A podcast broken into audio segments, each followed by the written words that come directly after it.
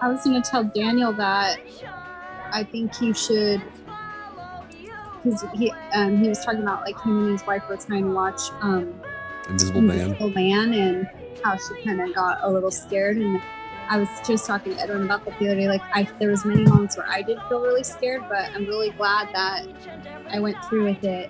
And there were several moments I did have to close my eyes, Right. but then it, it wasn't what I thought it would be. Like, then I opened my eyes and like, oh, okay, you know, because it's like those not moments where they're going so slow, and you think, okay, at any moment it's gonna be a jump scare, but it was actually really good. And I, I wanted to ask him to ask her if she's seen um I already I remember I already told you this um sleeping with, sleeping, Sleeping with, with the, the enemy, enemy. that if she liked that movie then she would like this movie Yeah. and I was also going to tell her even if you have to close your eyes a couple times it's still worth getting through the whole thing and if you think about it, like the best, like tense, scary moments really have no payoff. Like um that video game I was playing, Resident Evil 8. Uh Resident Evil 7 has um like Resident Evil 7 uh beforehand, the, the whole story is told in this like old gothic southern style house. And it's this crazy family, kind of like uh um Texas Chainsaw. But there's this one level where you go into a little girl's room because you have to get the antidote for this thing or whatever, and you have to go behind it. You have to pull the bed out, and there's like this hole in the wall, and you crawl through the hole to get whatever you need to get. And in front of mm. you, there's like this old kind of gothic doll, and the entire time you're like really tense, like okay, what's going on? So then you turn around and you see like the silhouette of a little girl at the beginning of the entrance to this hole you cr- crawled through. And you're sitting there going like oh okay she's like a ghost. I'm gonna get scared. I don't want to go through you but you have to go through there to get out of the level. Mhm. so the whole it, it's it's tell it's basically like you know you're sitting there and the entire time you're thinking like oh god something's gonna happen. I know it's gonna jump out. I know someone's gonna grab me or something whatever. But then you get out and there's nothing there and you're like oh okay this is all right that was okay that was intense and everything and then all of a sudden a moss man appears and it's like ah you know kind of thing so it's a setup that gets you on that edge of your seat and just kind of okay you know and i think those are kind of some of the best yeah stuff on that uh i trying to think of a movie that I felt like my whole body was so tense the whole time. I can't remember what movie that Yeah. was, but man, I was like, oh my god, I was so tense this entire time. And that's the power of like horror movies is that a lot of those times a lot of the a lot of that is in your imagination in your head because you don't know until you see it. And also like you know like you look back at like uh something like um halloween and you're thinking like oh god that was such a bloody movie. And it's like no not really. Yeah. when you look back at it it's just that your mind adds to that. It re it adds to that, that point so. Same with when a stranger calls. I remember my mom telling me when she first saw it, she's like, scariest movie ever. And there's no blood yeah or anything in that movie, but it leaves you just with like an unsettling feeling. I remember the end of that movie. I was holding Edwin's heart. I'm like, oh God, oh God, oh God, oh God, oh God, oh God. What movie? I'm sorry, I'm talking to Dan. When a stranger calls, Oh, right. when she like goes to her kid's room and and he like has a piece of candy and he's like sleeping with it. She's like, "Where did you get this candy?" I'm like, "Oh God, oh God, oh God!" I was like freaking out. That scene was so tense and it just was building and building. And I knew he was somewhere in the house. I just didn't know where he was going to jump out from. Oh my God, it was so good. yeah I could I could see why my mom would be scared because you know they were all babysitters back then. So yeah, that would terrify you. the babysitter murders So um, he's picking Saving Private Ryan, okay. but I think he keeps want he keeps going back to Cruella, That is Yeah, the strangest thing. I, I and I'm and he doesn't want us to pay. I'm like, it doesn't matter, and I should just tell him like, well, Evelyn's probably going to want to no, watch I, it I anyway. do. So So I We'll feel like well, we'll we'll do both. I'm honestly, And- I'm just going to do both. yeah. No, exactly. Me, me too. Because also because Samantha wants to, gonna Samantha wants to go probably see gonna watch Cruella right after Saving Private Ryan. yeah, I'm gonna need a cleanser. I'm sure. the, the- she has never seen it. Oh, you've never seen Saving Private He will- Ryan? She's going to. She's been refusing to see it. Yeah, I don't like stuff like that, but I'm, I'm gonna do it. Nice. Okay. Well, that's a let's just jump into it. Welcome to a brand new episode of Rewind, Replay, Record. Um yeah, so you're hearing uh Insider Baseball. We're talking about the next movie that we'll do, and we'll talk about that later, maybe add a little context to it, of course. Um, but yeah, no, I'll probably end up seeing Cruella as well, because I know Samantha wants to go see it and uh or you know try to see it, and it's like I'm kind of ready to go back into the theater. I want to. I've the last movie I saw was December of 2019, and that was Star Wars: The Rise of Skywalker. No, whatever that last Star Wars movie was called, something Skywalker. Um, uh, the last, the last, no, it was it the the last rise Jedi. of the sky, the rise of the Skywalker. Wait, that sounds. I'm good. Wait, that sounds. Star last, Wars. no, that's the sequel.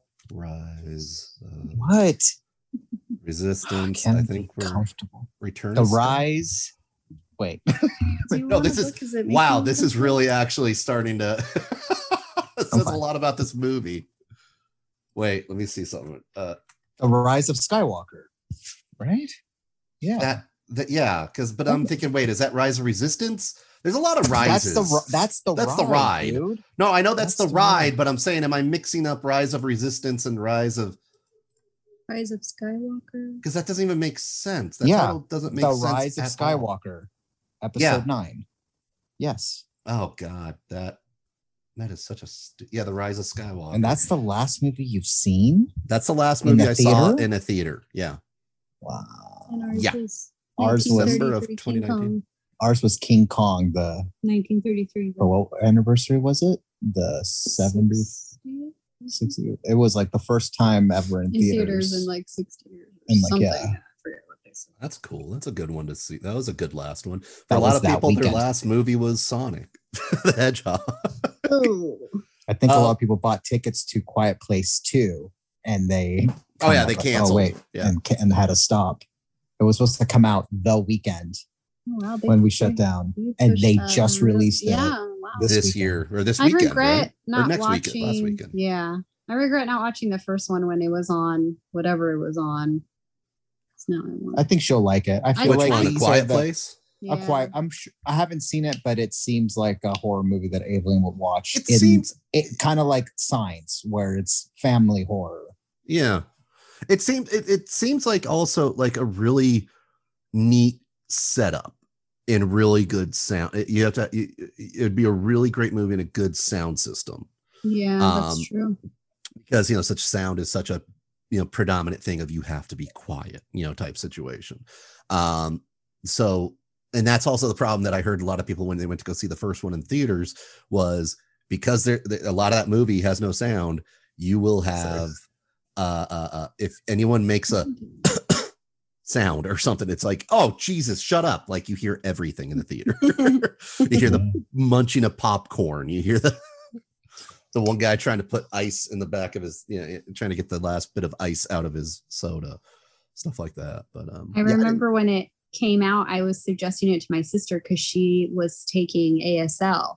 Yeah. And I'm like, it's it's an interesting premise in the sense that, you know, like, you know, and the, I show I think I even showed her the preview, like this lady is going to labor and you have to be quiet, you can't scream, can't even though you're or in you're pain. dead, I was yeah. like, I was like, Chris, it's and they learn sign language. I'm like, it's so cool. Like, yeah, it's interesting, like all the things they have to do to try to be quiet. She was like, huh, that does sound interesting. because if I'm not mistaken, the daughter is deaf right. Correct. and she has American, she does American Sign Language, and that's mm-hmm. another problem where it's like, okay, if you're deaf, you don't know if you're making noise, Right. so that's a whole other added thing to it and everything. So yeah, no, I mean, it sounded like an interesting movie. I just haven't, I just, and I do eventually want to see it. It's just I haven't had, the, I haven't, you know, it's that it's that problem of like, all right, well, what am I going to watch now? Let's see, let's see, let's see. I'll just end up watching something I've watched before, and then afterwards, I go, oh, I should have watched that. Damn it.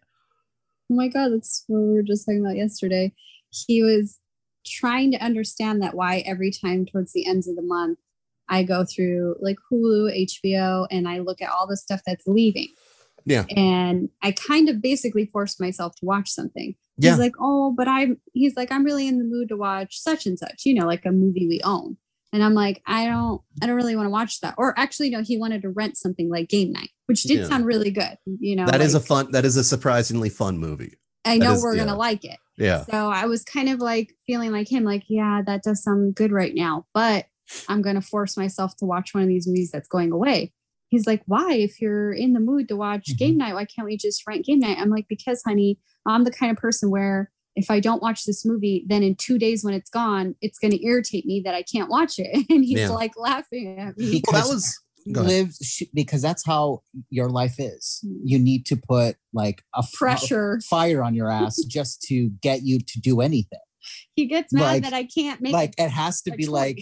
I don't want to say and be dramatic and say life or death situation, but it has to be like the last moment before it's gone. I, I mean, I do remember telling you to watch the movie once, you know, 13 years ago, and it wasn't until a podcast. What does that have to do with me? Like what? But I don't choose things. I I choose know things it's a joke. what It's a joke. I I'm know. like- I know. I want to, you know, what I'm in the mood for, Yeah, or Right, yeah.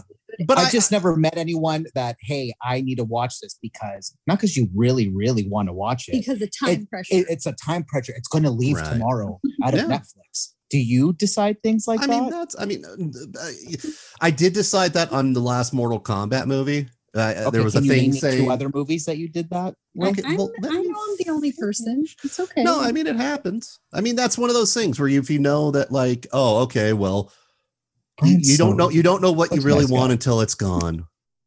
Brian, one of you're you're just so you're so neutral. Nice headphones, by the way. Thank you. um, it's not neutral. It's just that I don't want to start. It's like it doesn't matter. In the long run, I'm not going to sit there and just go, "Ed was right. Fuck you, Ava." Like, no, no, I'm not even. That's not what, even what I'm, I'm like. You know, it, it's just I just love how you're so neutral and you're playing both sides, and I love it. I love you for it. it just You have a seems to make my life easier, unless it's a really, you know, thing where it's like, no, you're wrong, or no, this. Because in the long run, doesn't really matter. You live your own, you live your own life, you know. yeah. and I've done that. And I've, I, I was in the middle of Black Messiah with that also when I was watching Judas and the Black Messiah, and I had 20 minutes left, and then it hit Mhm. midnight, and then all of a sudden it went away in the middle of my watch, and I'm like, wait, what? Like, god damn Yeah. it, you know. And there have Yeah, been one- times, Yeah, that annoys me. Wonder Yeah. Woman That too. annoys the crap out of me. That's what happened with us in Wonder it's Woman. It's back though now. yeah, it's now back finish because it's yeah. Oh, really? Yeah. Yeah. Oh, noticed wow. Well, yeah, because it's it's it has that the way that works is that it's the first 25 or 30 days it's on HBO Max and theaters. Then it leaves. Then it goes to like video on demand or you know your iTunes and whatever, and it stays there for a couple of months, and then it goes back to HBO. Mm. So it premiered back in March or April. It popped back up on the service and stuff. So I mean, like you know, your King Kongs and your Mortal Kombat's and all that stuff will appear back on HBO Max sooner or later. It just it'll take three or four months after the fact. I like but- how on Disney Plus now it does say when Cruella will be free. Yeah. Without that premiere, it didn't say that like for other previous movies. I think- like, yeah, I oh, think they're kind of- know. Yeah, I know exactly. It kind of gives like, oh, okay, I can wait until I, you know, do I really want to watch this or do I really want to? Right, and it was kind of a long time. Like, yeah, August 25th or whatever. Yeah, that is kind of far away. Maybe I'll. But I think they also just said that Shang Chi Mhm. that's only going to have like a 28 day window or something where it comes out in September. Like September 10th, it comes out in theaters. And then like a month later, it's going to Disney Plus.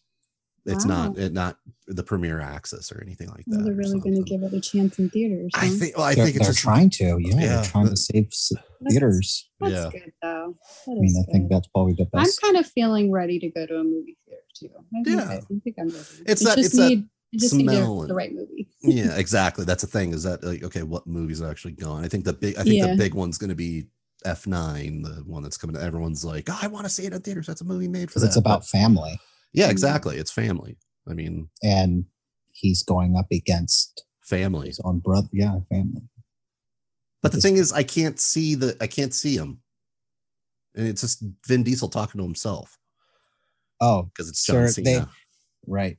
That's what I was going to say. It's not, you know, like a camera trick. It's actually John Cena That's so weird. talking to Vin Diesel. Yeah.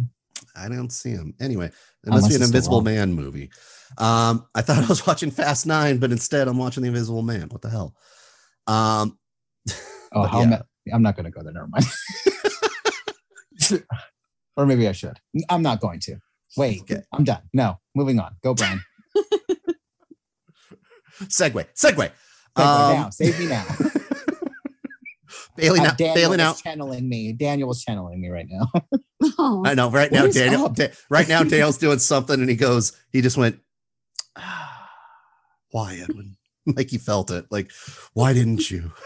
you should have done it. I feel like Daniel would have said what I've just said. Probably. What I was going to say. Can I text Probably. you? I'll text you. Yeah, go ahead and text me. I'll, I'll text you. You- you guys- you guys something chat. yeah. So I was going to ask, like, if you guys, what have you guys been watching, or what have you been forcing to watch?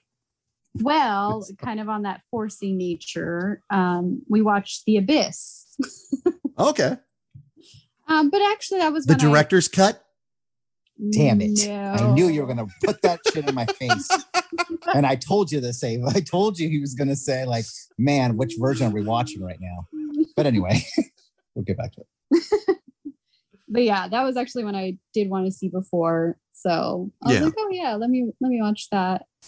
Um, but yeah, that's that was actually not bad. I I enjoyed it. I'm surprised you actually don't own that, Edwin. Well, because it's not on blue. Fucking James Yeah. Cameron That's is taking the right. sweetest, sweet ass time. I own it on DVD. Yeah. uh, yeah. I got your text. a great laugh. Um, yeah, I own I own it. I don't know if I own the director's cut. Um but we watched it on Prime, I think, and it's been like years since I since I watched it only because I've been waiting to get the blue and I know he's been in talks of there was there was I remember a tweet going out saying something about like James Cameron's movies and somebody tweeted, "Yeah, that's great and all, but when is The Abyss and True Lies coming out on Blu-ray or 4K?" And then James Cameron responded going, "Working on it." And that was like 4 years ago and nobody's heard anything else. Wow. And it's just like because wait, he's been why are- busy doing yeah, it- avatars. yeah. Well, Avatar know that, four, five, six, seven, eight, nine. Yeah. well, I know that he really didn't like no one really had a good time making the abyss. Yeah. Um it was really terrible for all of them. Mhm. Like if you want to if you want to if if you want to Ed hear good stories. punched. Punch James Cameron in the face. like nobody, everybody had like a traumatic like experience that even Ed Harris doesn't even want to talk about the movie now. Like he refuses to even You can all- to acknowledge to do interviews and not no, I don't want to talk about it. Mhm. James Cameron even said it was a also a bad experience. But anyway, that's behind the scenes. I really did enjoy it though. Like it it does the movie really has a lot of James Cameron tropes that you will see later Yeah. um um in this movie and it's kind of like what did I say? It's kind of like the third encounter. It's this version of third encounters, encounters with a mix of aliens and Mhm. and Titanic. Titanic. yeah, really loves his water action sequences, but he's good at it though. No, I mean that's the thing. I mean, and the, thing about James Cameron is if he has a vision, he's one of those directors where if he has a vision, it's gonna be seen, and he's he doesn't he's he doesn't pull punches. He you know I want it this way, and if you have an actor that's like, well, I kind of want this character to do it, no, do it my way or you're gone. And there was a thing. Um, if you want to hear some funny stories about that time for shooting The Abyss, Chris Elliott's always been kind of Oh, very forthright with that information and stuff. oh yeah, Uh, he was he was the guy in the um, Chris Elliott is. He was in the movie, right? That's what you Yeah. mean. The guy that yeah, he was he's the um, bald in How I yeah. Met Your Mother. The the dad. He's the father on How I Met Your Mother, Met Your Mother. Oh, cabin little guy, okay. cabin boy, funny guy. Gotcha. Cabin boy. Yeah, Gotcha. that's and that was such a weird turn for him because he was known as Letterman, David Letterman's like writer, and he'd always be on the show every now and then. He had like characters of the guy who lives under the audience, where he would just pop out from under the audience, or he would have his own talk show in the middle of a talk show to interrupt and stuff like that. And then all of a sudden, it was like, hey, you're gonna be in a James Cameron, you're gonna be in this big Hollywood budget movie all of a sudden, and it's like kind of an action drama type situation. He's like, yeah, okay. And everyone was like, really him? But um, he said they said that uh in a, a sit down a couple years back, uh, his quote was uh, James Cameron was an ogre to a lot of people, but for some reason he really liked me. Uh, Elliot admitted. Uh, the the interviewer asked if Elliot might appear i as a Na'vi in the Avatar sequels, and Chris Elliott confessed, I don't think so because I went on Letterman and made fun of my appearance in the abyss right before he had to come out and promote it. so I think James Cameron kind of old he holds like ill will towards him now since he made fun of it, but that's was his shtick. So I don't know. But uh yeah. I, I yeah, I, that's so weird how a lot of James Cameron movies aren't on Blu-ray or 4K. I think it's just something. those two that are at least not on blue. Yeah, and I, I mean, don't get why. Everything Yeah. else is on Blu-ray. yeah. Even And I think also- is on Blu-ray. I think I think also I think also Disney buying up this the 20th Century Fox library kind of also muddied that a bit because I think they're trying to make a play more towards digital than physical copies and stuff like that. Mm. too. Yeah, but when we watched it, it was in four by three aspect ratio. Hmm. So I don't know if he actually shot it in four by three. Or if it was Because Just- if if so, it could make sense why it's taking him so long. Because I don't know if it's going to stretch that out, right. make it widescreen. But a Mhm. lot of those services, a lot of the services like this, especially the uh, streaming services, they'll just put on whatever they're given from the studio. Uh, about a year ago, there was that Back to the Future Part Two. They were given the censored version, the TV, you know, whatever you would watch on USA Network version, and they didn't realize until somebody brought up the fact of like, hey, there's a the uh, Marty McFly's uh, the porn book that uh, Biff, uh, you know, hides Ooh in the, you know, uh, it- it's it was digitally altered to be something else. Like, what's going on? Mm. And then Netflix looked into it and they're like, oh, Universal gave us the censored version. So then they changed it up the next day where they got the real version. So that might be mm-hmm. something where whoever was in charge of that may have put in the, you know, the full frame version instead of the widescreen version or something. Netflix is not like watching these movies. They they just get what they want or something. That was yeah, that was a whole Well, story. that And people are like, makes wait a minute. Like why? That makes sense to Prime, especially because I'll put on a Prime movie and sometimes it'll be like, especially classic movies, it'll be grainy and like a terrible copy. So Yeah, you could tell I- kind of like what he's saying. They realize- just put on whatever. And, Amazon does and have a Prime has like duplicates. There'll be like three or four of the same movie, and I'll click on each one until I find the best like copy of one. One will Yeah. be very grainy and very the sound quality terrible, and then I'll click on the next one and it's much better. Or a colored one. So I Yeah, don't like, yeah. uh, a black and white turned to color. I'm like, wait a minute. right. like uh, uh color version. um oh god what was it it was uh that classic christmas movie Oh, it's a wonderful life. yeah it's a wonderful life they have the the color version and then they mhm. have the black and white version the color version is so just strange where it's like are they eating something purple like the, but I've seen people, Yeah. but I've seen people talk about how they loved that the version. color version of it Yeah. i don't i don't know I'm I- like, what? It's Yeah, like, I I, would feel so weird. there for a lot of people black and white just means old and i can't get into it and it's just like you're missing out And on I, I so guess I much. get that. Just yeah, give it a chance. It only takes one good black and white movie for you just to. open up. It's it's it's a it. thing. It's a thing that uh, uh I the, the director of Parasite was talking about how you know a lot of people were like, oh, I can't watch exit subtitles. I don't want to read. And it's like just imagine the full library that will open up if you can just get over that the last third you know that that's not even it only fills up so much of the screen type situation just imagine the world that, will open to your open up Right. for you I um mean, I get it. I Yeah. mean, I think, it, but it, there's always an exception. So, oh yeah for sure oh, got an update from daniel oh, um.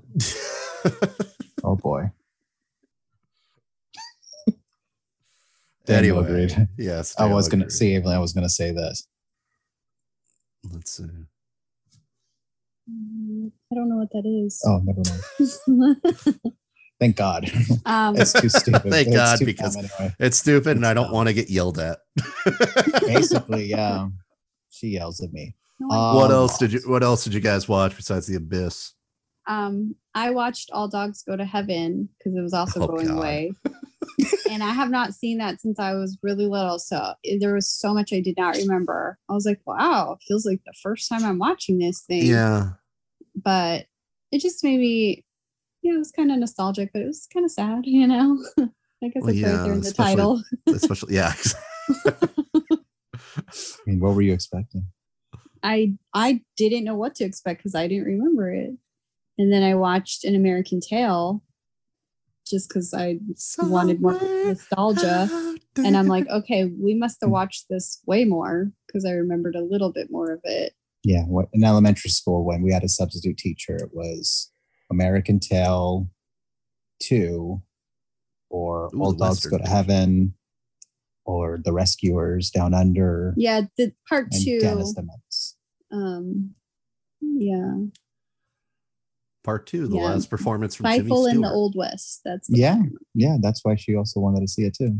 Wait, what? The last performance of Jimmy Stewart voice performance. Yeah, the and I- old I, love sheriff hearing. dog. I love hearing his voice in that one. Yep. So that, and then um, just the Friends reunion. That's the only thing. Your favorite, B Ray? What was that? I'm sorry. The what? The Friends reunion. Special. Oh hell yeah! How was that? How was that? it was good. I mean, um, I agree with what you were saying. I don't even think it needed like a host like Mhm. interviewing them.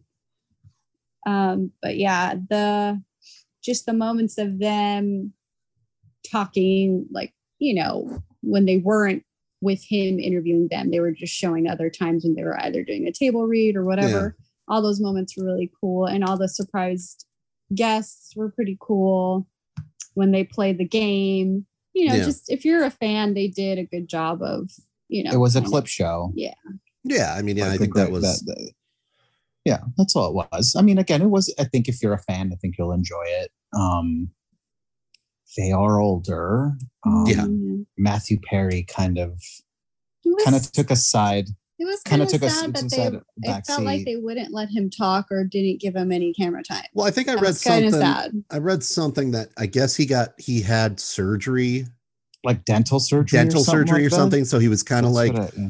and and it, the thing with Matthew Perry is that everyone was kind of like, oh, is he is he okay? Because he has, you know, come out saying like, yeah, I had a pill addiction, I had this, I had that, you know, Mhm. during the filming of all that. So and he admitted that in, Yeah. during the reunion that yeah, he was constantly having anxiety because he was trying to make a joke. He Yeah. was the guy with the joke. yeah, he was the that guy, one-liners. like, yeah. And that's a lot of pressure to put on somebody where it's like, hey, you're this, you're known for this. You have to hit it out of the park each time and stuff like Right. that.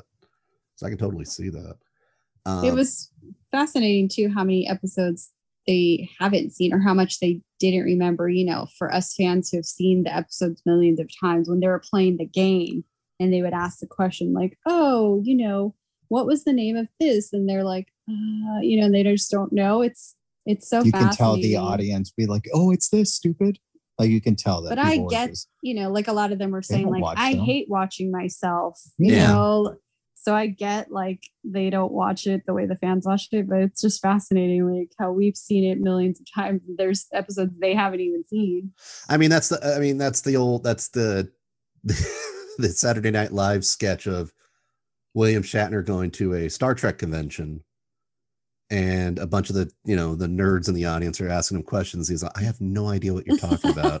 and they're just like, you know, in episode seven of this and that. he's just like, get out of your basements. Go away. Like, and there's like, and Yeah, just and yelling at is where- people and they're just all sad and there's that image of Jon Lovitz and Spock ears all sad and it's because William Shatner's yelling at him to get a life.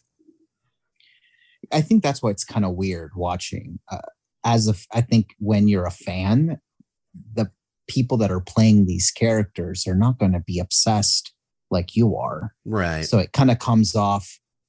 If a fan watches probably a reading, can you can kind of assume, well, they're not really into it, and that you, it's just two different worlds. I think I think like that's they're I think doing it for a job, and that's it. And they're done. They're not going to be there watching it.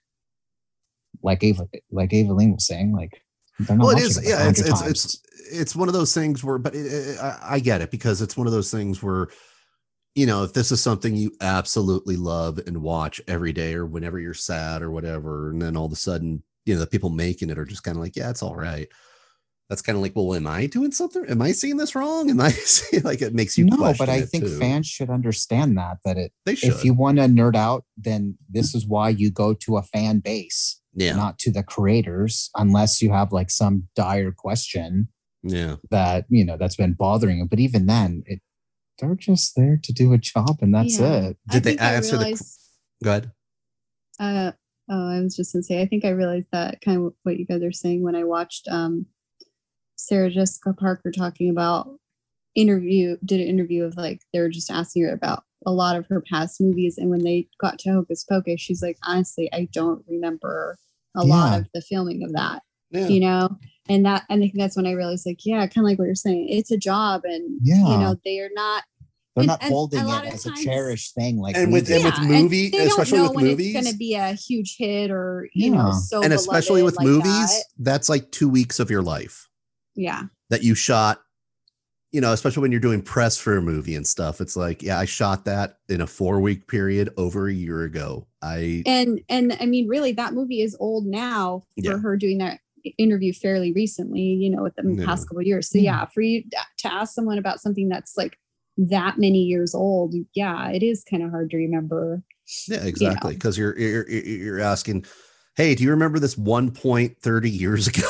this one Exactly. Yeah, like, particular how- week. It's like you can't you can't really remember that at all, but because you're watching obsessing over it, you kind of have to. Yeah, no, I mean, I, it it is something that with the age of the fan for the last 10 years and everything, a lot of people are kind of like, well, no, you don't love the thing I love. And it's like, no, I liked my time with it and I appreciate you appreciating it. Yeah, yeah. I, I think I don't give, you know, I guess I don't get upset where Yeah. they don't know the scene that I absolutely love. I think I have that understanding. Well, of course you don't. Like you made it. Mean, it, it, it- but it is there is some there is a there is a gratifying moment though of when you do find you do finally talk to a creator or a person of something that you like and you read and you kind of connect on a level of like oh you like it too no way you know kind of it, it- it's that level mm-hmm. i don't know there's something about it like i years ago and i've told this story before um i went to a uh, book signing with Paul Dini, who is the co-creator of uh, Harley Quinn. He's written on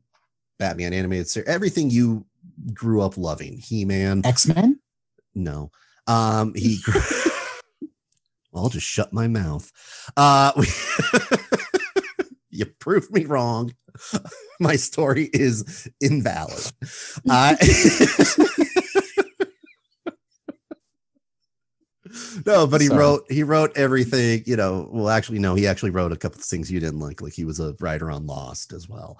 Um, but uh, He Man, Tiny Toon Adventures, Batman the Animated Series. He's written i- comics and everything. And I went to a signing of his, and you know, he's known also for especially the you know co-creator of Harley Quinn and everything. And everyone that was in line was you know had the Mad Love, which is the origin of Harley a Harley Quinn book, and uh, it was also like a recently really reissued thing, and everyone was in line. I had a couple comics of his from Detective Comics that he did like you know 10 years ago or something and i really like those issues because it was like batman as a detective and not like action batman and stuff so i brought those for him to sign and you know i brought up you know the book that he was there to sign for and the two books and he looked at them and he was like oh my god i love these and he started flipping he's like i haven't seen these in years da, da, da.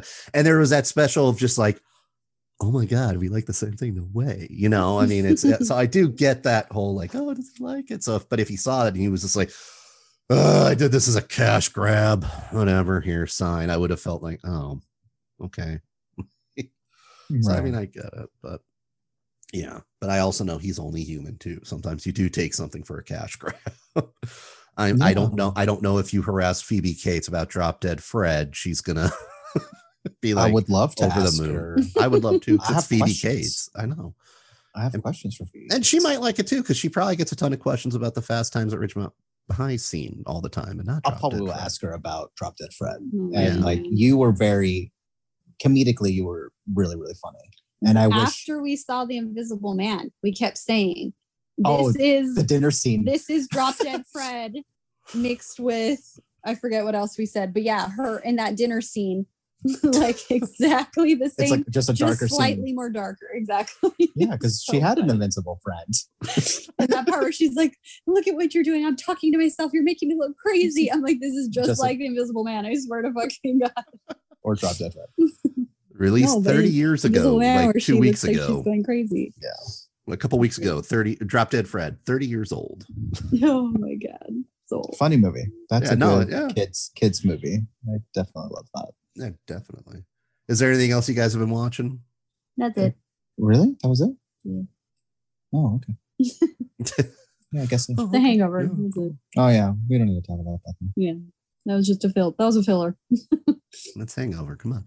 Um, I watched a movie just kind of out of the blue. I was recently house sitting and dog sitting, and uh, they had on their uh, uh, uh, their movies anywhere library a movie called The Kid Detective. Have you guys heard about this? Heard of this I movie? have. It I've came never out seen it. yeah, it came out last year. It's starring Adam Brody as a uh, guy who, in his childhood years, was kind of like the town wonderkind because he solved mysteries and everything. He solved, you know, detective. Like kind of, he fancied himself a detective. Had his own little uh clubhouse where he solved mysteries and everything and it was like little mysteries like who stole the you know money from the pta who did this? Who did that? And um, all that kind of came to a sudden halt when his secretary who was also who was a you know student you know another you know young girl um gets kidnapped and goes missing and it's like the mayor's daughter um and he couldn't solve it. He couldn't solve that mystery and the police were just like no we're not going to go to you because you're a kid. You're 12 years old. We're not going to have you do a mystery of that. And it's always kind of haunted him and now he's in his late 20s early 30s and he's still doing the, the detective work and it's you know he's taking stupid jobs like a kid comes in and goes like you know a high school kid comes in and goes like darren mikowski says he worked he play he uh, practiced with the mets last year. I want to know if he really did it. And he's like that's it? He's like yeah. And he's like he didn't practice for the mets. I can tell you that right now.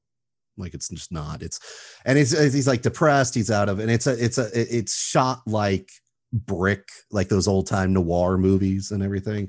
And it's it is it's very darkly funny. It's very it's a very dark movie but it's all it does have comedic elements like he's talking about how he solved 27 i've solved 22 mysteries in my life and it's like okay no you got to grow up maybe and stuff and um i recommend it. It does get really dark towards the end but i i, I did enjoy it. I, I did enjoy the movie. I thought it was really good. Um so that's a recommendation. The kid detective. Um and it came out last year at some point um on uh, like streaming and stuff like on demand Where, where did you see it? At? i saw it on movies anywhere they uh, somebody bought it whoever had that service bought the movie i don't know if it's on a streaming site just yet Hmm. um but that was on so somebody bought it and it was in their library so Oh, I see what you mean. ah, okay. yeah so you can watch it well it says here yeah Vudu 499 amazon prime oh it might be on amazon prime actually Oh, oh it's on Starz so that's how you Mhm. watch it is right. if you have the channel Starz you can watch it you know through there if you if you're a subscriber to Starz you can watch it on that Hmm. um so it'll probably come Got pretty soon to other denied. Got it. Okay. yeah, to know. so, yeah but no yeah check that out uh there was another thing what did i oh i watched the first episode to hulu's new show MODOK with the voice Oh, of how was patton oswalt and the stuff. It's it's it's funny. It's exactly kind of what it looks like. It's just you know MODOK who's trying who's like trying to take the, the villainous character who's just a giant floating head and a little tiny arms and tiny legs.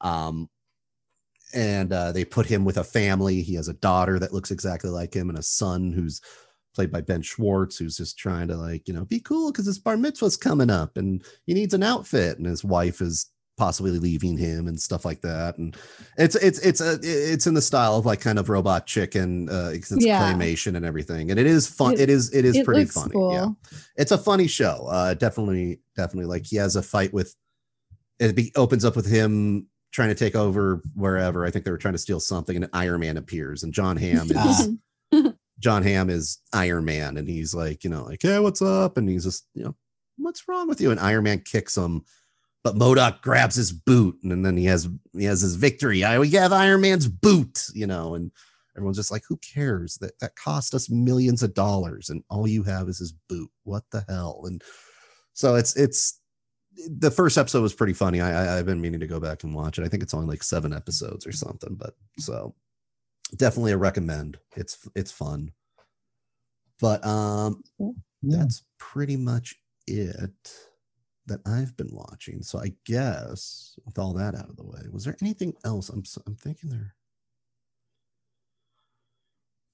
Uh, I mean, I guess the only other thing is that I've been rereading um, Saga, which is the comic book, the graphic Mhm. novel from Brian K. Vaughan. I've been rereading that, and I just forgot how good that book is and that story and everything. And Yeah, I need to reread it. I have the first volume, yeah, and I think I remember liking it, but I can't yeah. remember a thing from it. Yeah, I bought I bought uh the, the co- Comixology. It uh, right now it's uh the first part of the tale has been told, and it's like the first fifty four issues, and then Brian K. Vaughan and the artist kind of went on hiatus, saying, "Hey, this is on, we're going we're just taking some time off, and we're coming back to it. We're not done with it, but for now, we're not going to be issuing any more issues or anything."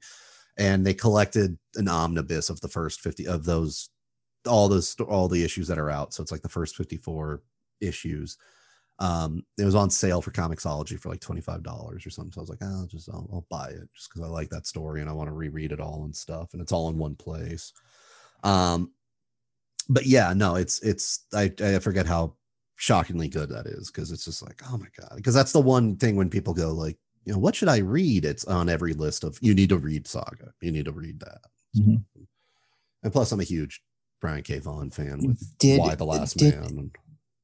Did he do Girls? Not the HBO show. No, he didn't do Who- Girls. okay. That was. I feel like Saga and Girls had the same type of art work or similar Uh, I art. think that may I could be wrong. actually. Uh, uh, uh, well, I think it's from. I could be wrong. Girls graphic. I don't know why I'm that popped into my head. I haven't thought about that series in a long time.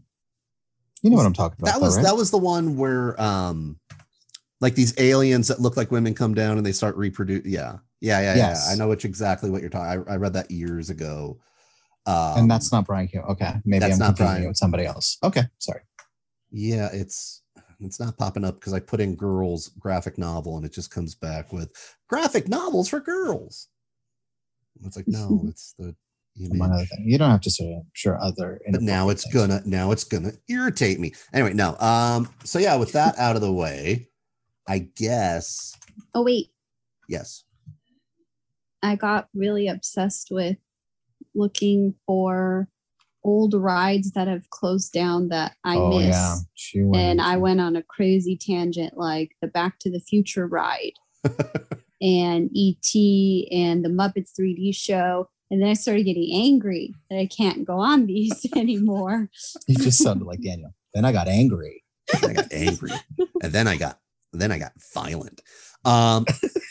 I don't even think I got to ride the Back to the Future ride, and that made me even more pissed off. I'm like, you can you "Oh, can actually you can actually uh, the DVD on the Blu-rays they have the on the special uh, special extras is you can watch the whole ride on the Blu-ray function, which is pretty. So cool. Edwin said he's and all the to get me pre-show stuff. a gaming chair and just try to move the chair according to that to give me It's you're gonna welcome. he's gonna be the father that puts his daughter Yeah. in a, a hamper on a roller coaster and shaking it and going around. Yeah, Exactly. She's gonna get so This nauseous. is how my dreams will come true.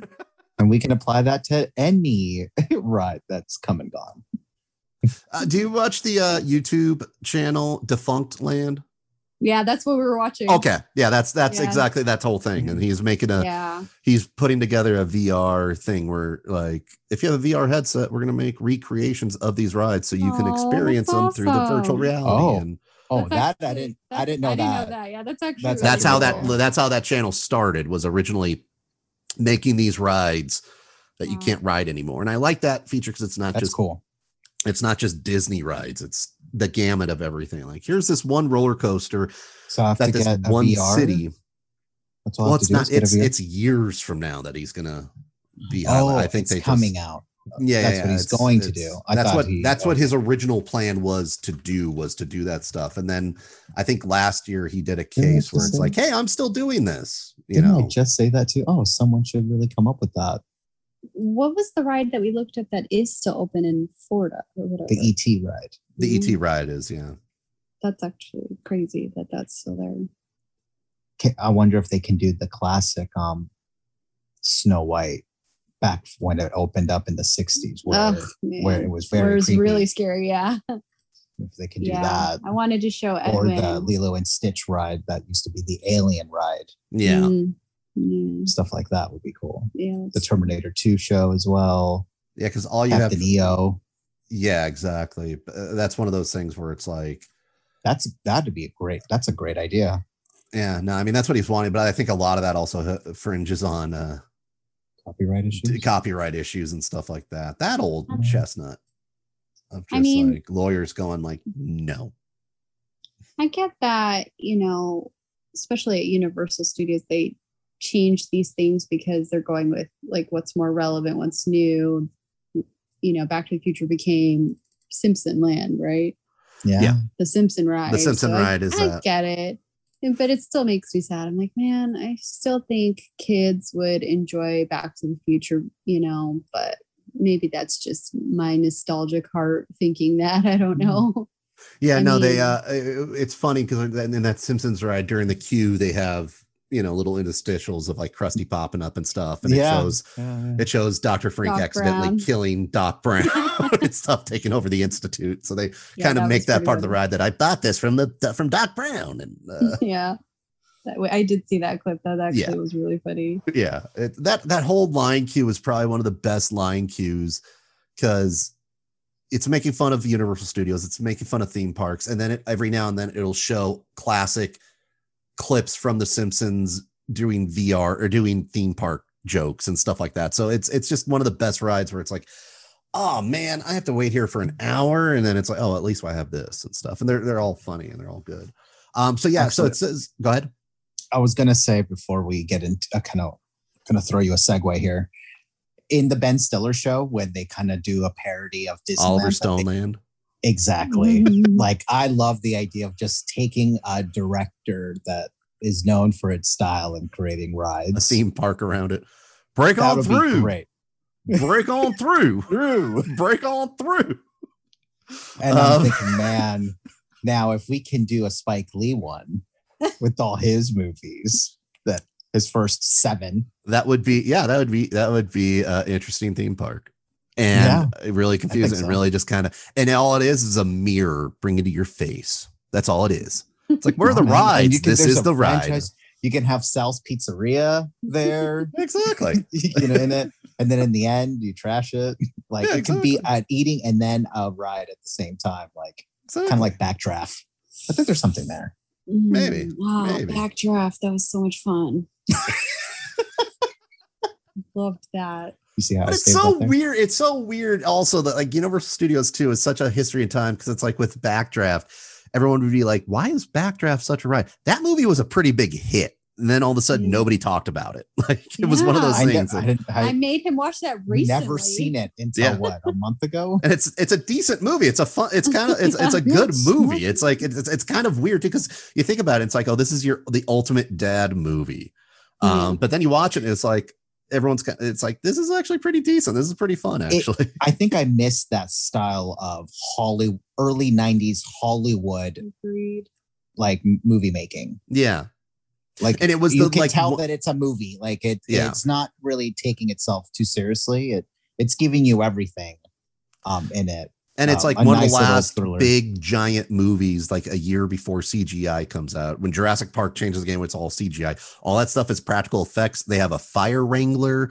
They have like Yeah. where it's just like, oh yeah, this is all kind of like yeah, it's And it I is think one of that's those why the big ride was so cool to kind of show how they did that. Yeah, And that was what was fascinating me when I went to that when I was younger. I was Yeah. like, this is so amazing. And we Movie watched- magic. And we watched how it in Florida they did a Twister ride, which I had no idea. yeah, I didn't even Yeah. know And that they- existed.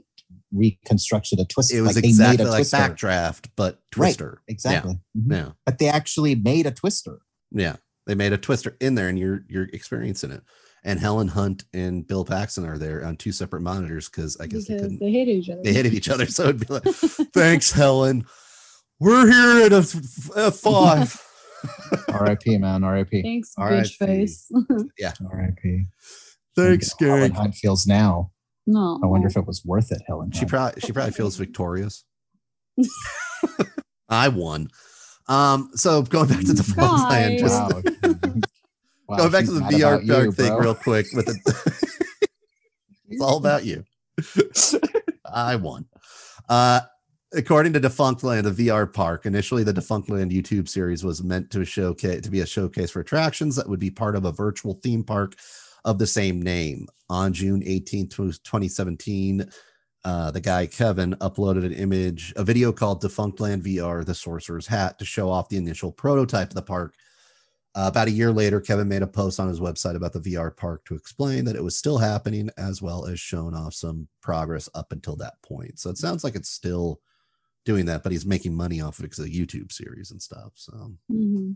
all his videos, especially the Jim Henson series of videos he did, was really, really interesting, really, uh, really good and such. With that, Um, also, uh, girls that was uh, uh written that was created by the Luna brothers, Joshua Luna, Thank you. Jonathan Luna. And it what was else did they do? Uh, Sorry. they also Sorry. did. Um, Sorry. Sorry. Never mind. Never I need to We can- find. I need to find out. I know they did another series that I didn't. I thought it was. Sorry, I thought it was Saga. I am so wrong. Um, I believe they did. Um, oh God, sword. time. Thank Sword. you. Done. sword. Done. Thank There, you. that's That's, what we it need. is. That was it. Um, Thank and you. they, yeah, exactly. That's the one you were thinking of. Sword. Um,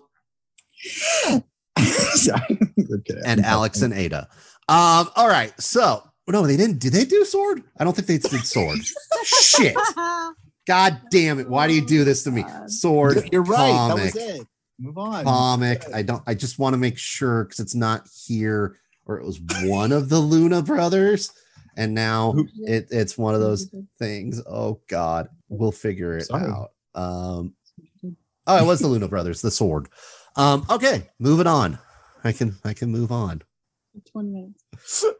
So what else do you have? What are you thinking right now? What question are you gonna want to talk? No, nothing. Throw Let's talk about the planned movie. It's getting hot, Brian. It- the temperature is hot. It's actually cold. Right? Evelyn My is feet are cold. fuming. You know where it's. You know where Tensions are Mm, tensions are up. That's right. It's back to the rewind, replay, record film festival. We did baby. We did uh bringing up baby. We also did the movie once, which is in the future. Hey guys, if you're if please subscribe to the show because I sometimes forget about Instagram. So when you subscribe to the show, the newest episode will pop up and that'll be it. But right now it's only bringing up baby. But anyway, it doesn't matter. Anyway, I'm behind. Get off me. I'm talking to myself. Sorry. Okay. Now upcoming uh the newest movie in the film festival is edwin's choice edwin why don't you talk about the movie you chose what did you choose Well, thank you, Brian. Appreciate that. Thank you. Um, the movie I chose was Spike Lee's joint. Do the do the right Man. thing. Inside. Do the right thing Is it Chi-Raq? Yeah. Um, no, I yeah, I did. I chose "Do the Right Thing" from 1989. Um, this, um, it's funny. This movie kind of I watched many years ago. This is where I just was started to get into movies, um, and it did have an impact on me um, then, but I haven't watched it since then yeah um Evelyn bought it for me for for Christmas and it's been sitting in my shelf so I took the opportunity to pick that and I've always been wanting to watch it. Yeah. Um very very uh colorful movie. Um here I got the synopsis here. On the hottest day of the year on the street of uh, Bedford is it Salafant Salasant section of Brooklyn? Everyone's hate um and bigotry. Stuyvesant. yeah. Thank you. Yeah.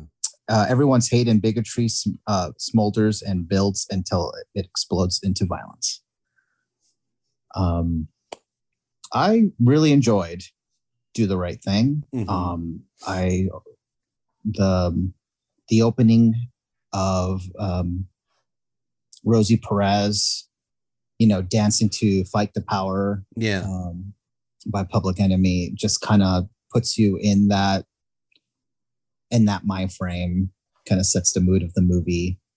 Very colorful, Mhm. very like music video esque. Um, the whole movie, I think, was shot beautifully. yeah Very kind of like documentary style. You can see the influences, the influences that had it had later, to, to even like MTV music videos and just the style in general commercials yeah yeah everything um yeah, the movie I thought was very funny. I think it was very well, very well acted by everyone all around. Um, it it feels like a hangout movie, kind of like, you know, like Days of Confused or Friday. Like you really Uh-huh. get into the the environment that this movie, you know, was in. Of this one block, yeah. Right. Um, um, I thought Spike Lee was great. Um, obviously, it it's set during like the hottest the hottest day, which kind of already makes like you kind of like feel like this underground tension throughout the movie Right. until the climax where it just full on you know explodes. Um, but yeah, no, I, I I really enjoyed it. I really liked it a lot. I don't really agree with that synopsis, just the sense where it's saying everyone's hate and bigotry smolders and builds until it explodes into violence. Only I think it because does. oh okay, well, can I finish? Only because the I felt almost the entire movie made me smile. And yes, I felt those undertones Yeah. of something building and I knew something was going to escalate, but I didn't feel like the hate throughout the entire movie. I felt little tiny moments of, Mhm. you know, like they're saying bigotry, but I, mostly I felt like, you know, there was a lot of like good being done or good things being said. And again, like a lot of moments that made me smile, like the, the older Mhm. gentleman who calls himself the mayor, you know, he kept doing Ozzie things Davis, yeah. he kept doing things that were very sweet or heroic, you know, and But yet in the beginning, you have like the town kind of making fun of him because he's like the drunk. yeah, But you get to hear his. This is The where reason why, yeah. the reason why. yeah, So everybody, I feel like, has one of those, you know, moments. But in the end, you kind of feel like, oh, they all are a family. They, you know, and sometimes you kind of just like bicker around with like, you know, friends or family members. like it was just kind of you know i do it all the time with like my family members so even Yeah. though it can come off mean it you can tell that it's playful but i think the brilliance of it is the underlying Yeah, bigotry right. like that seeping through You're yeah right. it's, it's, just it is fun. Read the way you it sounded when you read it. It I guess the way it sounded, it made it seem like you you see a lot of hate and you know, like it made it seem like a more crude and cruel movie. I guess the way that synopsis sounded, but to Right. me, again, almost the entire movie, there was a feeling of like joy and happiness. I yeah was I, yeah i agree you yeah. know. So which i think all I why the ending hits harder right, yeah, that's true. because i think that's how it actually felt like you know And then for me too, all I kept thinking is this is just everything my mom and dad described to me. I I just pictured them in this movie because that's how they grew up. That's where they grew up, you know. So it, it really felt like I was taking a trip down their memory lane, which was kind of cool. I'm like, this is like totally what my parents described to me, you know, what it was like growing up in New York. So it was it was interesting. It was very Well, like you said, it's it's um uh, Spike Lee got the idea from it because of an old Twilight Zone episode, actually. Um, that uh, it was called uh, "Shopping for Death," which the main characters discuss the theory that the hot weather increases violent tendencies, and you can kind of see that throughout the day, especially during the hot days, especially with the guys, Robin Harris and um, the two other guys on the side yes like just sitting there just bullshitting throughout the whole day. We're just like, this is our spot. They're there every day. It, you get that sense, like you said, like community and stuff there. the, and they the were color about palette is Yeah. you know bright red, bright. Oh yeah, You feel the yellowish heat. sepia. Um, you It can tell that feels they've got like a muggy. burner. Yeah, it feels oh, very muggy, muggy, and very yeah. uncomfortable. Like the movie Yeah. itself feels very. You feel that heat. You feel Heat. that like uneasiness of just like, oh man. Mm. But like with that, like throughout the day, you could see them getting a little bit more angrier as it gets hotter. You know, like the the one guy talks about, like, look at that Korean family. They come in, and that's Right. that thing's been dot up, and the other guy's like, yeah, you're right. They don't even give us. bu-" And then Robin Harris is like, have you even tried? What would they you don't do? just hand it out. What did you do? Did you do something? No, shut up. I'm gonna go He's get like, a beer. what would you put there? You wouldn't Yeah, put what would you anything there. yeah, you wouldn't do that shit. And then like, you know, shut up. Like, you know, and just walks away going to get a beer. And uh, you know, because it's Miller time. And It's just- right. it's just, yeah, it it is one of those things where it's boiling where you're just like, yeah, you know what? You're getting irritated. People are getting more irritated uh, because it is so hot. And it, it like you said, it like it, it's not just you do get that sense of community. Everybody knows each other. Yeah. Everyone's been there. Um, Spike Lee, I thought was really good actually as an actor. Yeah, he was Mookie yeah. uh, with Mookie, and I, I like the choice with Mookie is that they don't.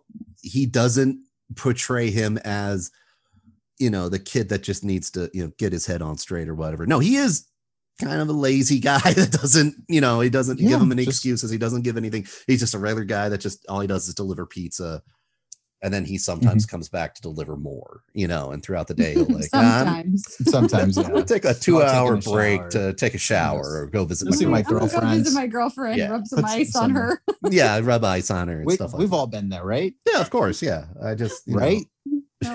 No, oh, never done that. no, but if it's been done to you, you're so annoying. Oh, but okay. you're right. Everybody did but, yeah. great acting, and I think Samuel L. Jackson's my favorite character. Oh, him, him is like the Greek Senior chorus. Love. Yeah, yeah, Senior Love. yeah, like, hey, how you doing? And what I love about this movie also is that for a movie, uh, there's so many scenes that can be taken out and shown, and it's its own little mini movie. That's with the Correct. the with uh, uh, uh with uh Radio Raheem and the love and the hate. You know that oh, speech. Really quick, yeah. did you notice what that was an homage to his his brass knuckles, love and hate, Night of the Hunter, where he tattoos, oh. and it's also done oh. in good pull and um Robert De Niro. Yeah, and he and he he gives a little speech about it. Yeah, yeah. when in Night of the Hunter when he talks about his his fist. Wow, yeah. Because I'm like, wait a minute, I've seen that before, and I was like, is it Cape Fear? You know, but like, no, I forgot because Cape Fear got it from Night of the Hunter, right. which I remember you wow. loving. Yeah, that I do love that movie. I didn't even notice that. That's a good pull. Yeah, sorry, No, but yeah, no, but I mean, like that scene specifically, how it like you know the camera moves forward so you can tell the story of that, and then the infamous scene where all the people are just saying the the uh, the ra- oh. most racist things that they could which is a Spike say. Lee kind of thing. Yeah, this is like we get to see a lot of what he uses his, his toolbox. I would say. Yeah, like what he does in all of his movies he does it all. And yeah all of them. Like 25th hour was probably the last thing that i remember where edward norton just like speaks like does this rant like this hateful rant. Um but yeah i kind of liked all of and that. then it's and, and then it's interrupted see, and it's interrupted by saying hey like let's knock it off. Don't do this. Right. Yeah. you just you're letting yeah. the heat get to you. Stop. Like stop. Yeah. And then he was so everything he said was so great in the whole movie. There's a lot of great moments in yeah. this movie. It's really kind of hard to pick one Right, like, exactly. And it's like uh, Evelyn was just talking about how um like the moment uh when Sal and was talking to John Turturro about like, you know, why are you doing this? Like why he why he wants to keep it like oh no yeah. you know I I watch these, these kids, kids, grow, grow up, up, you know I they, they, they, grew up on my pizza they ate yeah. my pizza like, yeah. I'm a part of this community I actually help these kids and I've seen them grow up and I know the community right. and everything and so you feel that and you're like oh this guy is you know great but then you see the other scene where Mookie's sister goes up, and then that tone it changes. Yeah, it changes. And yeah. to me, I'm like, okay, he's kind of being borderline. I, I know he's not being like he's rude, that old school guy. But, he has a but being borderline kind of like pervy. Yeah, yeah, creepy. Yeah. Oh yeah, it's that and, old school. And I think it's intended to feel that way just because yeah. it was shot. And you see John Turturro and Spike Lee kind of like looking, and they both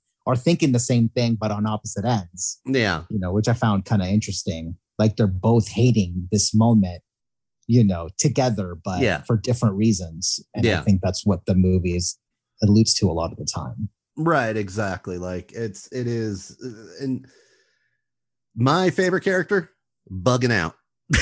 Giancarlo Esposito. He, there was one uh, scene in particular with his, that the shoes? cracked it wasn't the shoes. It was oh, it was when Eddie Aiello is giving ice cream to a little girl, and all of a sudden he rises from the bottom of the thing.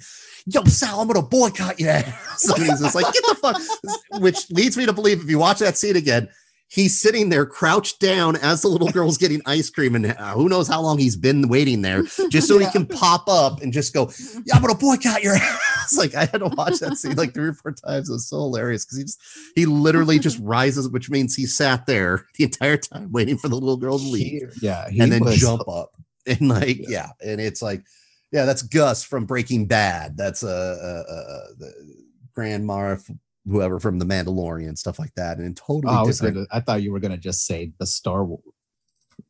The Star no Wars but he's also well i mean it's gus he's now gus he's also in the boys playing the same exact role and stuff but uh yeah he was fun to he was fun to watch and it just sh- and it also the, the the thing about this movie also is just how relevant it is 30 years later especially after Yes. last year Yep, that's what I Um, was telling to Edwin. I can't believe how old this movie is and how it feels like it was. to the T. It could have been made yesterday. it happened last year like all So the, relevant. yeah. And that mm-hmm. scene at the end where they were shouting names.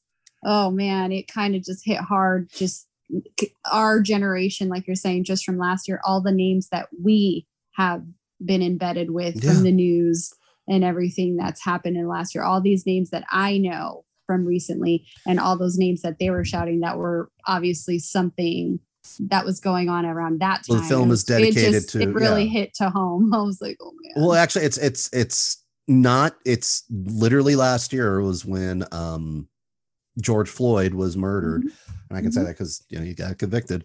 Uh, was murdered. Uh, literally last year, this same time, Memorial Day weekend, and this isn't a co- this is just kind of a coincidence where I just realized that like, oh yeah, it was literally Mhm. like a year ago that he died. yeah. Um, and that was kind of the final because before that it was uh the guy Amar Amar uh in Georgia who was hunted down by the group of vigilantes thinking he wasn't supposed to be in the neighborhood when he was just taking a jog. Uh, and he was murdered, and then Breonna Taylor, and it was like George Right. Floyd was just like the tinderbox that started all this stuff. and, And, and those three names that you said that's what i was telling edwin like see those names we know yeah, and in in that scene in the movie when they were shouting those names it, it just really i was like oh man and dedicated it. Yeah, I mean that's also another thing that he did. It was uh, uh the uh it wasn't just The uh, Howard Beach. yes, the Howard Beach, yeah, the Howard Mhm. Beach racial and also uh Eleanor uh bumper uh bump Bumpurs by police and stuff. And it's one of those again, it's it's it's it's There's a few little like things I think in the background. I think when uh, Mookie and his sister were talking, they were there was like a red wall and there was like a tagging. right Uh, It it said said Tawana. something- Tawana um, yeah, was telling the that too. truth. Yeah. and I think it was a reference to this um, um, African American girl that I think was, you know, raped and and they call And- accused and her of lying, lying. Yeah. Yeah. It's it's it's again, it's one of those it's it's amazing and sad that it's just like, God, this is just as relevant as from Yeah. last year and stuff. that's how i felt at the that. end i'm like man like I, again it there were so many moments that made me feel good throughout the, the movie and again i did know it was coming to you know there The was death th- of this- Radio Raheem. Yeah. the tension was building but yeah it was just so sad when that moment happened I'll, i think because of what you're saying just the relevance of it Yeah. today and i think that's why it hit me so hard i was like oh man so relevant today i Yeah. can't believe how old this movie is and it feels like it was yesterday Yeah. Like 30, 33, 34 years old. And it's like, yep. Okay. Cool. But that also speaks to just how I think much of an uh, uh, American classic this movie is. Um, it's an essential yeah edwin said that and i agree and i'm really glad i watched it because it, it definitely is an essential it's absolutely true it is an essential you know watch with it and everything uh, it's on the uh listed as one of the greatest films of all time. Uh in 1999 the film was deemed culturally historically and aesthetically significant by the library of congress. Uh it right in the first year of eligibility because you have to wait at least 10 years for that to happen after a movie's release and the year it was it was like yep this is in. Um but is it better than driving miss daisy because that was a big Absolutely. yeah, yeah, yeah. For example, yeah, no, exactly. There's no question. Absolutely it is. There's no question with that. There's no question that this movie should have won Best Picture, should have won Best Director, should have won Best Screenplay, everything nominated for, and instead drive it, which just seems like a big old slap in the face of. and that hasn't changed either. Yeah, that hasn't changed Book, either. Exactly. Green Book won and what two years ago, and Yeah. it was basically the same thing.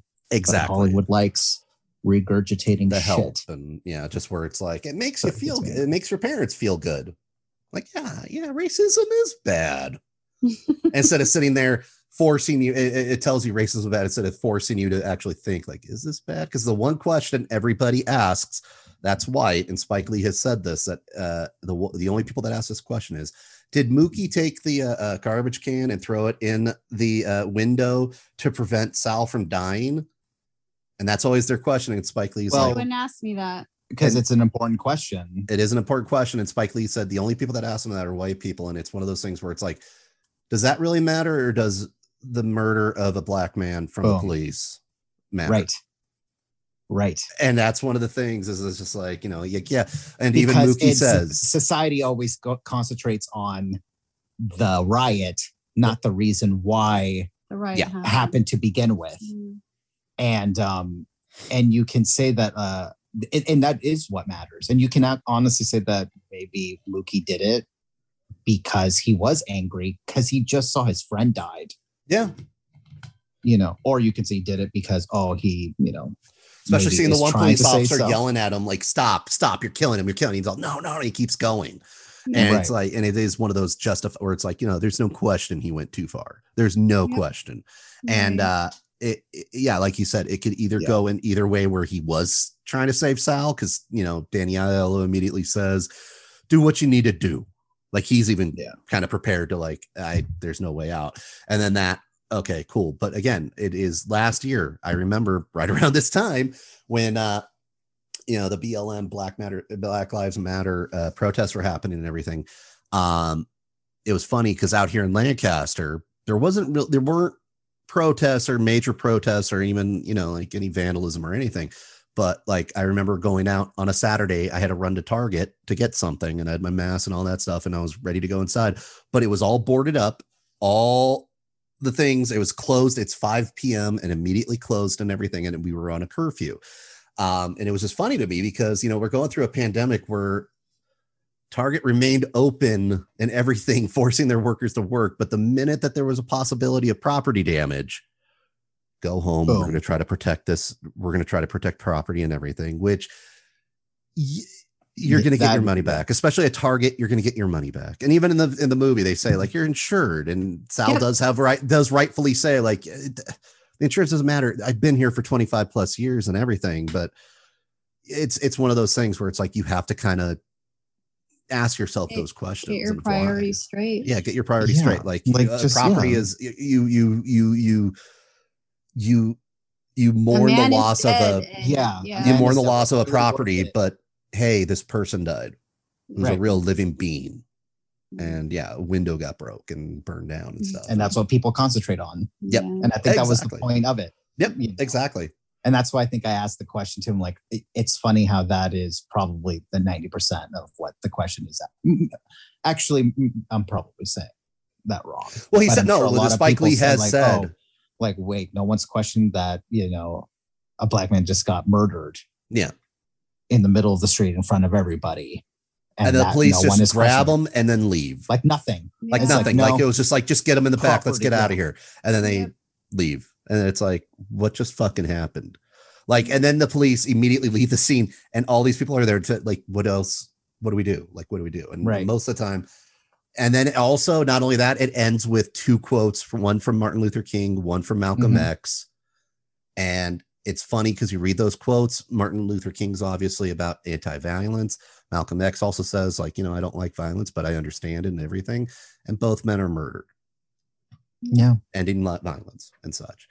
Um, but I think it also even the movie itself is kind of doing both. yeah, like you know people always kind of cite with you know one or the other but the situation is so incredibly complicated that you i can't help at least i can speak to myself that both of them have points no, exactly. they It- really do you know Yeah, if if i'm in a situation as well like you know you're when you can yeah you're being repressed or no one's listening or something is so unjust and you're doing everything by the book and still nothing then, Then yeah, you're yeah, gonna I get mean, angry and you're gonna you're of gonna course. you're gonna be like Yeah. fuck off like that's what happens um there's that speech from that woman that i saw in the john oliver clip that was going around where she was just like you exactly what you said. You know, I do everything right, I do everything, and you're still killing us. You tell us to put up our hands, we get beat. What do you expect us to do? What Yeah. what do you expect us to do? What happens? Um, and like you said, yeah, there are times where it's like, yeah, people are gonna take advantage of that situation, make their own stuff, and it's just like then they get lumped. It's just yeah, it's it's a black and white issue that's totally gray, where it's just like, yeah, no, there's a lot of points to this and nuance but a lot of people don't want to ask those questions. They ask other questions to avoid the main question and everything. And uh, if you guys are wondering what happened to young Mookie and Sal and everything, um, he does make an appearance. Mookie makes another appearance in a 2012 movie Red Hook Summer, directed also by Spike Lee, where uh, he is shown delivering pizza. According to Lee, Sal took the insurance money from his burned pizzeria, reopened the restaurant in Red Hook, and then rehired Mookie, agreeing to include black celebrities on his wall of fame. Wow. Mhm. Uh, also, Tina Rosie Perez. Tina appears also. Uh, Spike Lee did a TV version of "She's Gotta Have It," his first movie. Um, and uh, Rosie Perez returns to portray Tina, Mookie's uh, girlfriend in the movie, once more, and it's revealed that one of the character, one of her children, is the biological uh, child of Mookie as well. So Spike Lee creating his own little universe there too, as well, and all that Mhm. such. Um, That's but cool. yeah, I don't know. Like this, Spike Lee does get a lot of shit and a lot of hate. yeah. Mhm. And I, it's one of those things where it's just like, I get it. But at the same time, when you make movies like Do the Right Thing, Malcolm X, most recently Black Klansman, and Yeah. Inside Man, even, I think he is one of those directors that I think people do brush him off just because he is outspoken and he does ask the questions like he does in these movies or like He you know hits it on the especially head exactly yeah, and then also and like people can't asked deal with it.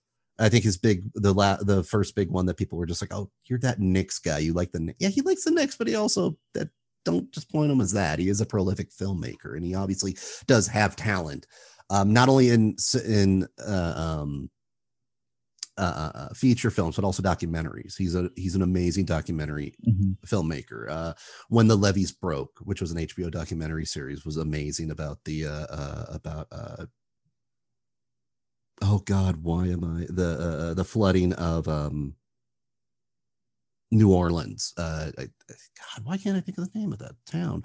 Um, he did that documentary for little girls about the church bombing that killed four uh, uh, about the black church being burned down and killing those four little girls. He's an amazing filmmaker all around. Um, is everything he's going to do the best? No probably not.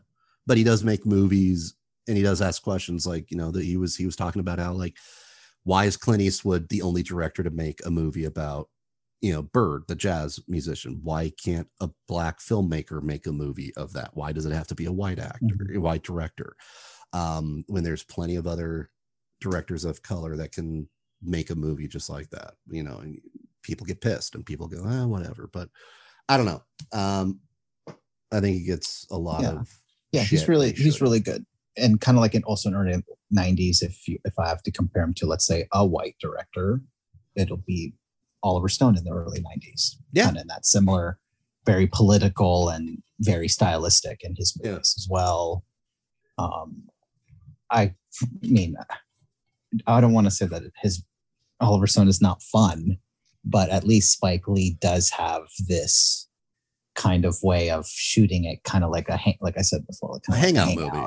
Yeah Yeah, you're hanging it's out very- with this Yeah, block and it yeah it is Yeah. very you get to know these characters you understand their qualities you understand why and yeah you get to like these characters like the you know following the story of Da Mayor going to try to woo mother sister you know Mhm. which I like. Uh, there's a lot Uh, of good moments, like I said. yeah in there. there's little things like that you know like you know when when when bugging out is trying to start the start the boycott and everyone's just like shut up and they're basically Yeah. saying exactly what They're like, I'm gonna go get a slice right Yeah, now. Yeah, I'm gonna get a slice right now. I grew up. They're all they're sa- what's funny is Oh, they're saying exactly what Sal says, It's telling his son funny. That like I grew up eating that pizza. I'm gonna get a slice now. Black Panther eats pizza. I'm gonna get pizza. Oh That yeah, Uh, the comic, yeah, shows that's the right. comic. yeah, he shows the he has the comic in the back, everything. Like it's just it's it's it's such just a yeah, like you said, it is a fun movie, and then it also just makes you ask questions and have to do it. It's it is it is definitely one of an American. I think that what makes like a uh, a good filmmaker. You know, it gives you it. Lit the movie literally gives you everything.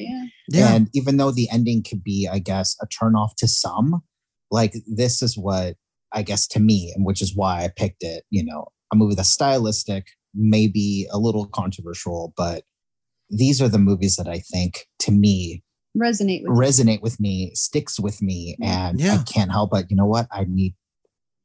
I, I can't help but uh, recommend it to people. Oh, yeah. And like and yeah and sometimes it fails like but i'm like you know what in time it it's going to resonate with you yeah, exactly. that- it's one of those things. that- fun element that he had throughout the whole movie, it definitely made the ending more impactful. Absolutely. Exactly. because you care. the way Yeah. the way he laid down the whole story was was very good.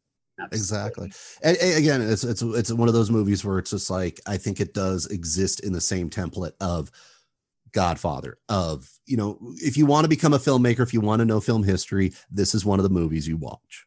This is one of the Mm-hmm. classic, without a doubt, American movies, and it it will stand the test of time. I think. Um, and yeah, no, uh, definitely a great a great pick, uh, Edwin. Is there any other things we want to add? To this discussion. oh uh, i think i read somewhere i don't know if this is true have you seen the movie bye bye birdie No, I have not.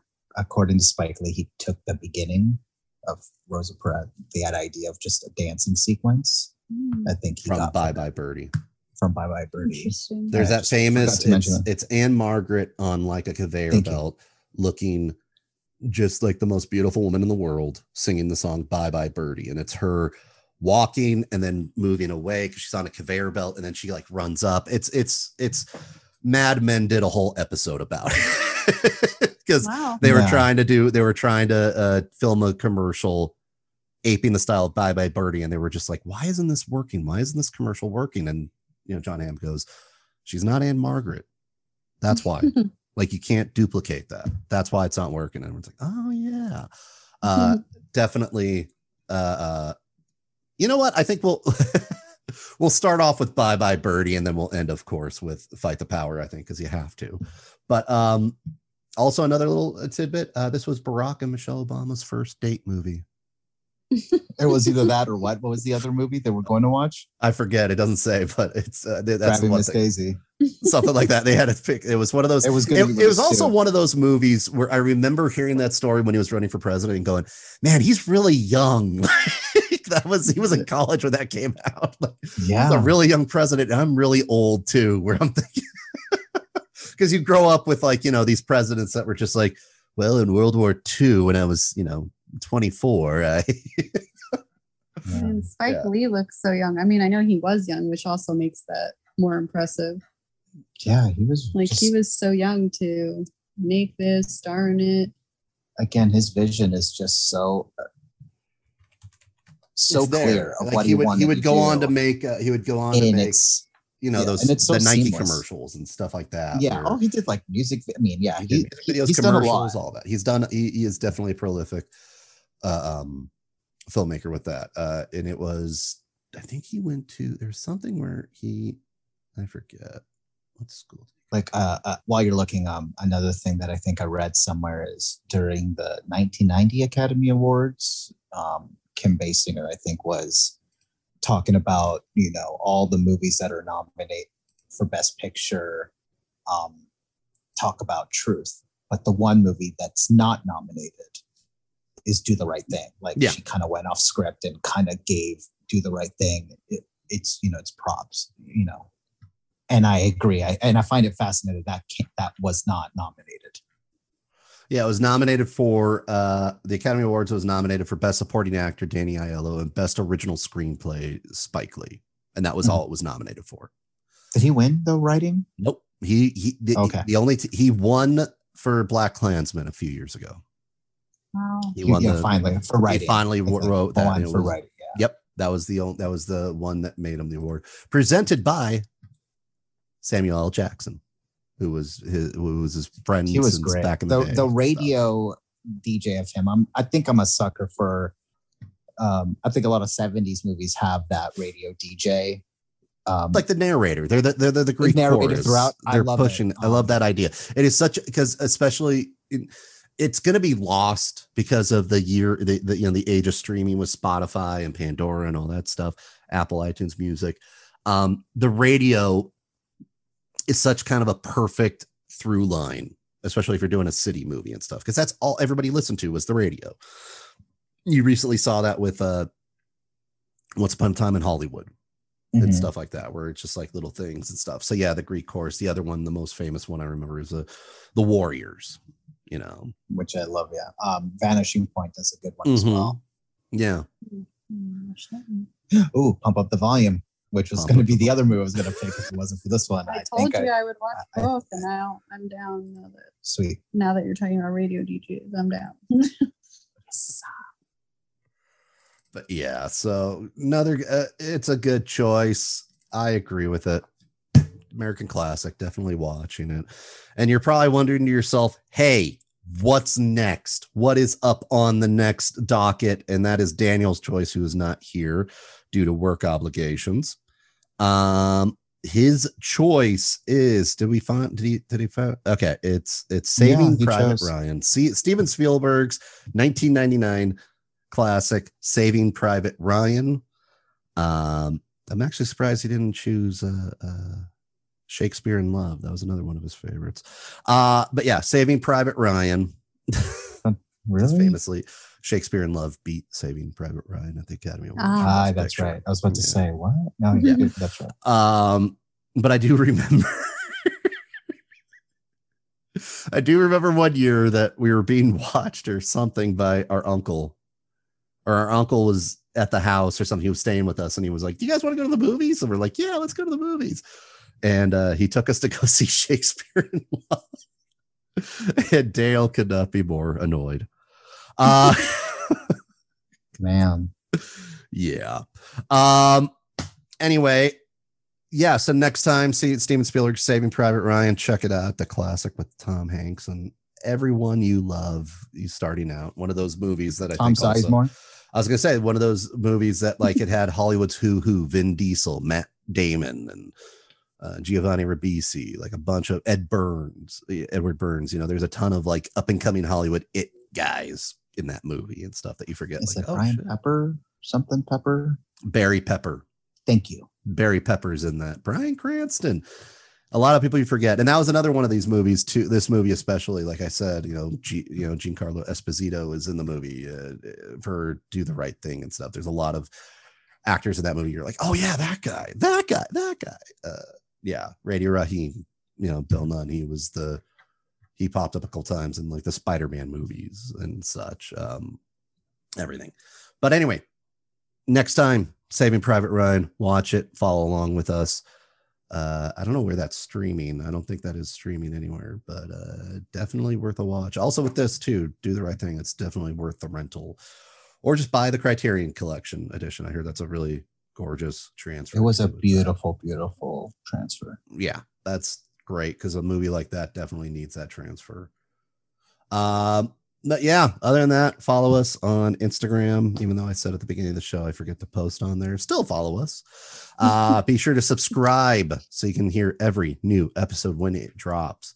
Uh, you know, rate, review, tell your friends, all that stuff. Uh, you're listening to now, uh, Fight the Power, of course, from uh, Public Enemy and everything. Uh, anything else before we leave? Edwin, Ava, any other final thoughts on anything that you must get out into the world? It's just, I'm actually really hot right now. Okay. I'm hot. Shit. Okay, well, we Oh better go God. then. Uh, get some ice cubes. All right, we're out. Just so remember you feel that? be Yeah. be bad and watch shit.